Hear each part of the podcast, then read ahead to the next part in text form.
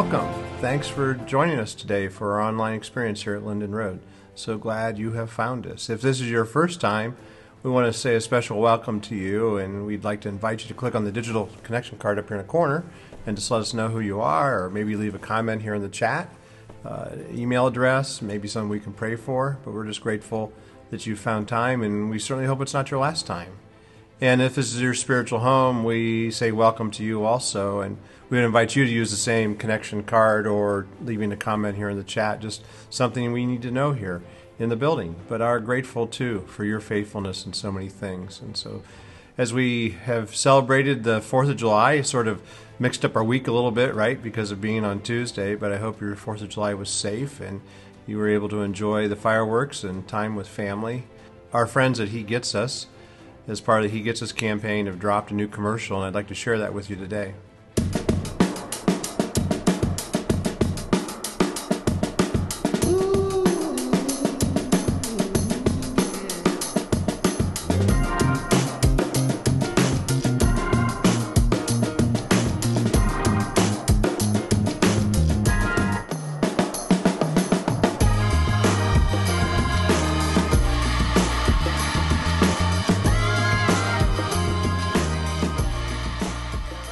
Title of the video is Good Times, and the purpose behind the video is to help people see, uh, those that may not be connected to a local church, that Jesus wasn't a stranger to this idea of experiencing joy. In fact, when we look at his life, he went to weddings, he shared amazing meals with his friends, he drank with them, he had so much fun and acted so freely uh, around the dinner table that the upright religious folks actually called him a glutton at one point, and even a, a drunkard. Yet we know this much about Jesus: he was joyful, and and what does that mean to be joyful? And I think part of it is in this day and age, it's really easy to conflate the idea of joy with the idea of happiness. But Jesus hardly ever used the word happiness in his conversations that we have recorded, at least the uh, Aramaic equivalent. And what he did use, though, frequently was the word that we translate as joy.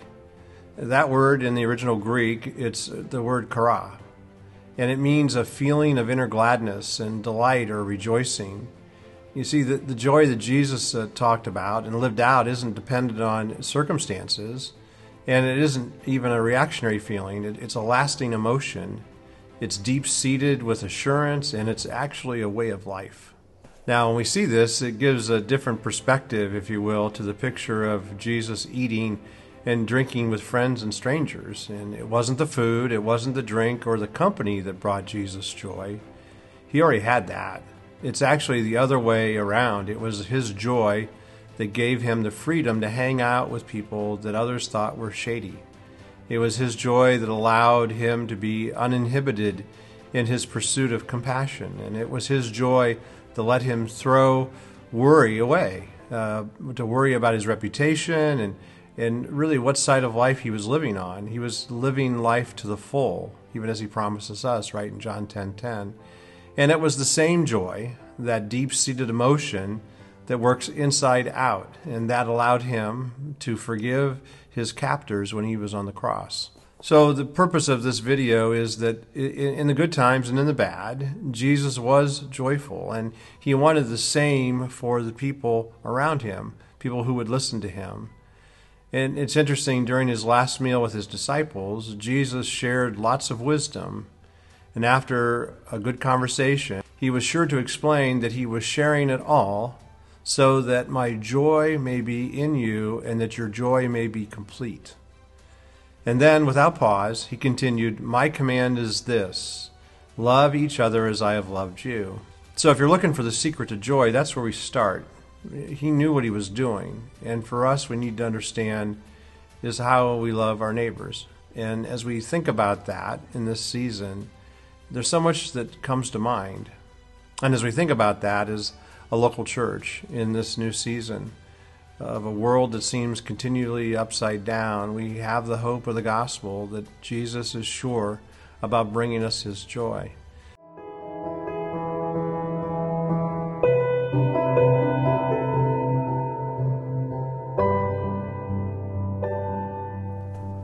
We are in week six of our series called Unhindered. where we're looking at how the church grew in uh, looking at specifically the book of Acts. And as you remember, the book of Acts is the second gospel of Luke. Uh, as we understand, it really wasn't meant to be separate. It was really meant to be the, the next part of Luke's story as he told the story of Jesus through the Gospel of Luke. And then in the Acts of the Apostles, he lays out all that God did. And, and over these last five weeks, we've explored the book of Acts, and we've only scratched the surface with looking at chapters 1 and 2. And today we're going to lean into a little more further understanding through chapters 3 and 4. And that may seem like a lot to cover, but we need to look at it this way because of how the scriptures are written. And it's the reality that these two chapters, that they were filled with a series of scenes that are connected as one cohesive whole. And so let me just lay it out this way. First, we have a healing, and that's in Acts chapter 3, verses 1 through 10, where Peter and John heal a beggar at the temple. And then there's a sermon, Peter's second sermon, from outside the temple, which is Acts chapter 3, verses 11 through 26. And then it all gets shook up because they get arrested and are taken before the Jewish council, and that's Acts chapter 4, 1 through 22. And then they go back to their friends and they pray about what happened, and that's Acts chapter 4, verses 23 through 31. And then finally gives another one of those summaries, sort of what we looked at last week uh, with what the church is all about, where he describes this common life that they shared. And so, if you will, what we have here are five common uh, literary themes or genres, if you will, that are used by New Testament writers. First, we have a miracle story, and then we have the sermon, and then we have the conflict, and then we have the prayer, and then we have a summary. The reality is, we could spend the next uh, five weeks just looking at these particular verses. There's a lot to explore here, but it also makes sense to look at them as a whole, as one unit, and to study them together, which is what I want to do with us today. Let's start at the beginning, Acts chapter 3, verse 1. And now Peter and John were going up to the temple at the hour of prayer, the ninth hour. And a man lame from birth was being carried, whom they laid daily at the gate of the temple that is called the Beautiful Gate, to ask alms of those entering the temple. Seeing Peter and John about to go into the temple, he asked to receive alms. And Peter directed his gaze at him, as did John, and said, Look at us. And he fixed his attention on them, expecting to receive something from them. But Peter said, I have no silver and gold, but what I do have I give to you. In the name of Jesus Christ of Nazareth, rise up and walk. And he took him by the right hand and raised him up, and immediately his feet and ankles were made strong. And leaping up, he stood and began to walk and entered the temple with them walking and leaping and praising God. And all the people saw him walking and praising God, and recognized him as the one who sat at the beautiful gate of the temple, asking for alms. And they were filled with wonder and amazement at what had happened to him. So we have this passage here. It's the, about the healing of the lame beggar. And its underlying basis, or if you will, the story behind the story, is everything about what's to take place in the next two chapters. And what I mean by that is that, first of all, we have Peter and John are walking into the temple and they see this man begging and they speak to him. In the name of Jesus, the man is healed. And what does the man do? He leaps up and he goes into the temple with them, praising God. And everyone around them is blown away. They are astounded. Now, when we look at scripture like this, we want to pay attention to the context of even where it takes place, the setting, if you will. And so the first thing we want to see here is that the text, its location, takes place at the temple. Now, I'm sure you know that Jesus was Jewish, and his life and ministry it unfolded in the context of first century Judaism. And the scriptures he taught, what we now call the Old Testament, these were the ancient texts of the Jewish people. And the first followers of Jesus, the movement that we're talking about here in the book of Acts, of how the church grew, was initially made up of Jewish people. And the thing we need to be reminded is that they had remained Jews. Now, one of the things that we keep reminding as we look at this, that their story is our story. And that our story began as a new movement of Messianic Judaism, which means that these were faithful Jews who believed that Jesus was the long awaited Messiah that the Jewish prophets in the Old Testament said one day would show up to save his people and that he would restore all of creation. Now, the truth is, Christianity and Judaism did diverge, and it didn't happen until many years later, decades later. And that was a complex and a really long process that was very messy. And what we see here is that they didn't stop going to temple. Because you see, the temple was the most important and it was the most holy place for the Jewish people. It was the place where God's presence dwelled and where heaven and earth overlapped. Remember, we talked a couple weeks ago about the, the song He Loves Us, where it just is pointed out in such a poignant way by John Mark McMillan about how heaven meets earth like a sloppy wet kiss, and to be reminded that it's that messiness of just how when earth and heaven meet up that some amazing things take place. Now, what we want to see here in this particular story that we've just read is that this miraculous moment is where a man is physically healed. And where does it take place? It, it's not inside the temple, but it's at the gate outside. Okay, let's back up a few weeks. Do you, do you remember what happened at Pentecost? Well, th- this idea of fire, right, uh, the, which was the symbol of the presence of God it, that appeared in the Old Testament, it also appeared at Pentecost. And what, where did we see it? We saw it resting on Jesus' followers. Now, here at the temple gates, a man is healed by those same followers of Jesus. So when we talk about the presence of God, this idea of where heaven and meets earth, it's no longer confined to the temple. It's something that's actually moving out with the followers of Jesus. Now, Luke, what Luke does here is he's showing us both the power of the Spirit and he's helping us to see that we are the new temple of God. And that's a whole nother conversation. You see, this idea of the community of believers as the new temple is the idea that we're fulfilling God's purpose for the Jerusalem temple, which is to be the place where heaven meets earth and where people encounter the healing presence of God. Now, I just want to go back to the He Gets Us ad I started out with, this idea of good times. It's in the context of doing life on life, as we talked about last week, that He Gets Us is just trying to tell the story in a different way about the way Jesus saw life and about the fact it is about relationships. And that's why we want to pay attention to these things because I really believe in this next season for the church, it's about developing those relationships that are outside of the building. It's not about Sunday morning at 10 a.m. or 9 a.m. if you're here online. Although these are powerful tools, it's also about doing life with people in the community and thinking about how do we do that well. And so the second thing I, I want to point out in this particular story is what Peter says to us in verse 6 it says, But Peter said, I have no silver and gold, but what I do have I give to you. In the name of Jesus Christ of Nazareth, rise up and walk. Well, what's this dude doing? Well, he is begging for alms. And what is alms? Well, it's money, simply put. And Peter says, What? I don't have any of that, but what I do have, I give to you in the name of Jesus. Now, what's interesting here is that Peter doesn't stop and ask the guy about his faith, doesn't ask him about what church he attended or where he's at in his spiritual journey. Peter doesn't do any of that. Peter doesn't say that he himself has gotten the power of Holy Spirit to heal. So what does Peter do? He invokes the name of Jesus, period.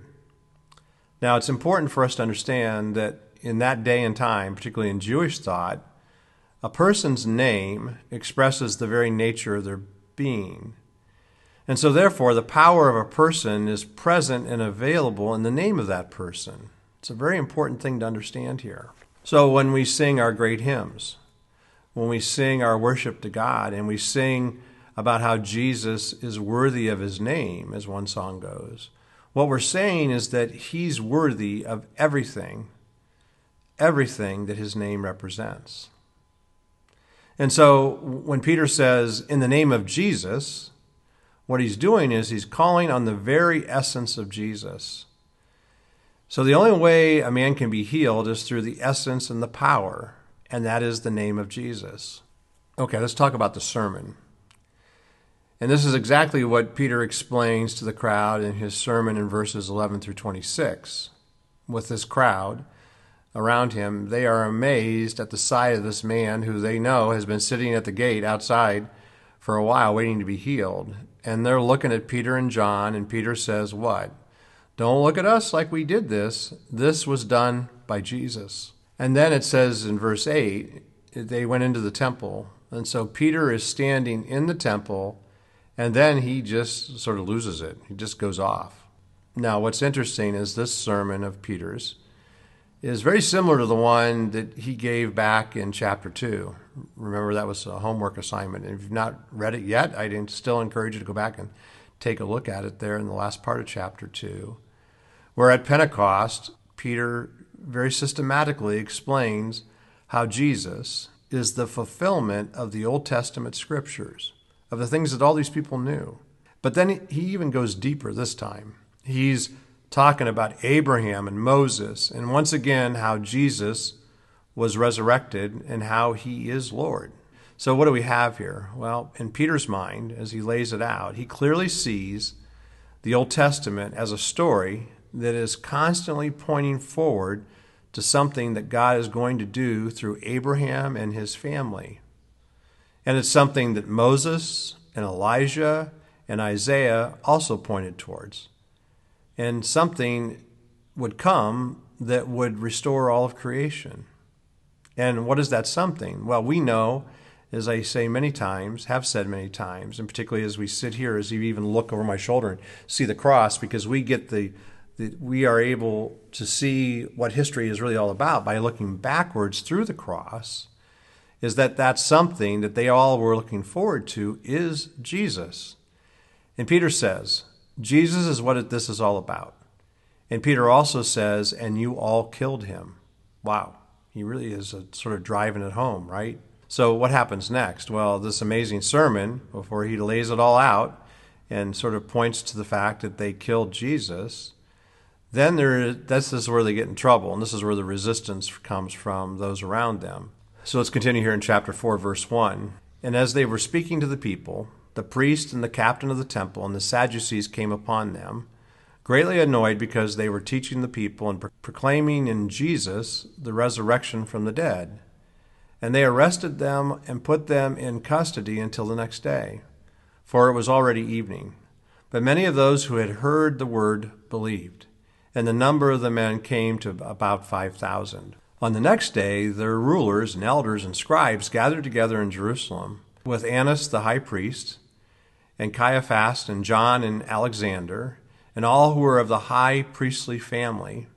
And when they had set them in the midst, they inquired, By what power or by what name did you do this? And then Peter, filled with the Holy Spirit, said to them, Rulers of the people and elders, if we are being examined today concerning a good deed done to a crippled man, by what means this man has been healed, then let it be known to all of you and to all the people of Israel that by the name of Jesus Christ of Nazareth, whom you crucified, whom God raised from the dead, by him this man is standing before you well. This Jesus is the stone that was rejected by you, the builders which was become the cornerstone. And there is salvation in no one else, for there is no other name under heaven uh, given among men by which we must be saved. What's amazing here is Peter's boldness, right? It is remarkable. And I can't help but think that this is the same guy who just a little bit earlier had denied even knowing Jesus. And so it's crazy, his boldness in this moment. And so what does Peter do here? Well, he reiterates that the man was healed by the name of Jesus. And then what Peter does is he quotes Psalm 118, which says that the stone that the builders rejected has become the cornerstone. Peter then adds that there is salvation in no one else, in no other name. What's interesting about this is that this building metaphor represents the essence of the early teachings of this movement we now call Christianity, this thing that we're part of this movement that is still shaping the world even today. And so, what does he say here? He says, A stone that was rejected by one set of builders as unworthy or unacceptable is then reclaimed by someone else and not only included in the building, but it's placed in the most critical location as the cornerstone of the foundation. So here we need to say very clearly that that cornerstone is Jesus, and that the Jews are the builders. And what he's talking about here is the fact that the, the rejection is the, the rejection of his death and what it meant. And that the cornerstone if you will, of all that they're talking about here, is him being the cornerstone, is his resurrection, his victory over the grave, the fact that the death of death was accomplished in the death of Christ, and that he rose victorious out of the grave on Easter Sunday to bring about uh, the resurrection of all things, the restoration of all things to his glory. So we see here very clearly that the stone that the builders rejected, that the Jews rejected, what they did by killing Jesus, has become the cornerstone because God raised Jesus from the dead.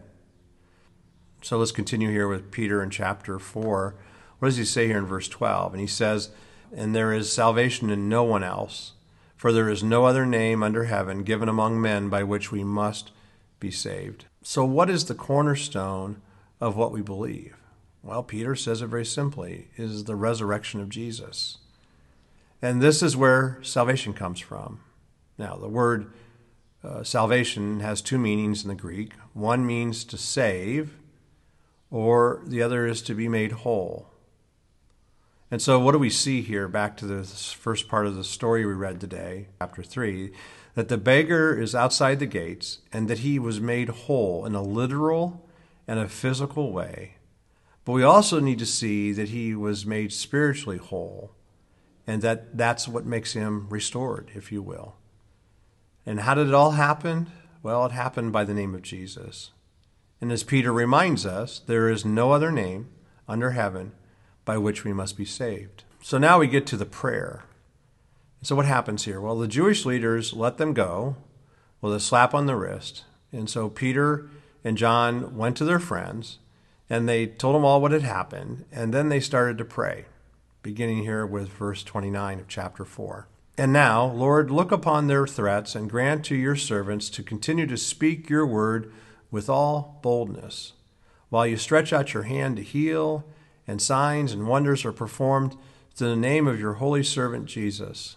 And when they had prayed, the place in which they had gathered together was shaken, and they were all filled with the Holy Spirit and, and continued to speak the word of God with boldness. So, what takes place here?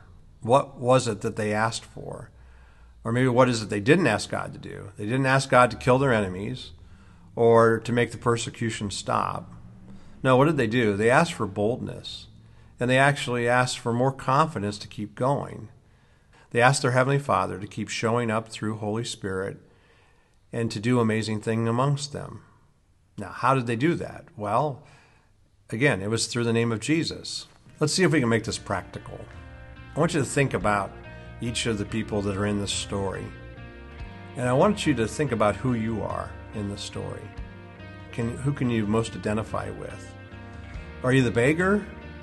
Uh, do you need healing? Do you need to be made whole? Because the reality is, you will only find it in the name of Jesus. Or are you the onlooker? Are you amazed and yet confused by this whole thing? And for you, the answers you're searching for can only be found in Jesus Christ. Or how about are you the religious leader? Do you pretend to have it all figured out? And is it possible that you have rejected the cornerstone? Or are you the disciple?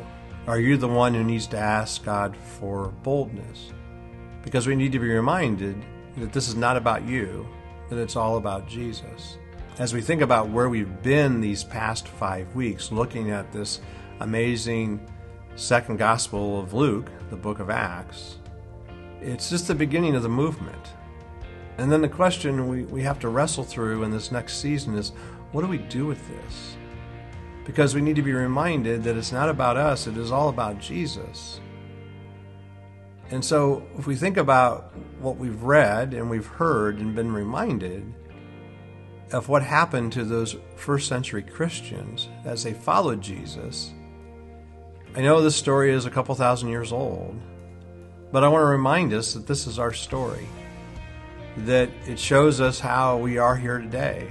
Now, I'm sure the apostles and those that were in the early church had no idea about this thing called online church and the idea of technology and all those things. But all that together, it's just basically a method by which we communicate this most amazing story that by the name of Jesus, life can be given. And what it does is it helps us to see what Jesus was all about, why he came to earth, why he why he came to earth, why he took on flesh and moved into our neighborhood and bore our sins on the cross and died and why he resurrected from the grave to save us and to restore us to a life that we need to understand in a whole new way because of the power of what Holy Spirit brings us. So, as we continue to look at this book of Acts in the weeks ahead, I hope you'll be encouraged. And then to think about in your own story, how do you need to have similar kind of boldness? How do you need to pray for Holy Spirit to show up to give you the ability to share the hope of the gospel? And we're going to talk about that in the weeks ahead. But let's take a moment here and let's pray. Father, we are grateful for the power that comes through Holy Spirit. And we are grateful for the boldness that you gave these early disciples. And I pray that each of us can receive the same kind of boldness to offer the hope of Jesus to the world, to release the captives, and to uh, lift up the brokenhearted, so that we may understand a life that you want to offer us in a fresh new way. The promise of John 10:10, 10, 10, a life uh, more full than we can possibly understand. So we pray, Holy Spirit, for your presence in all things, and we pray it through the strong name of Jesus. Amen.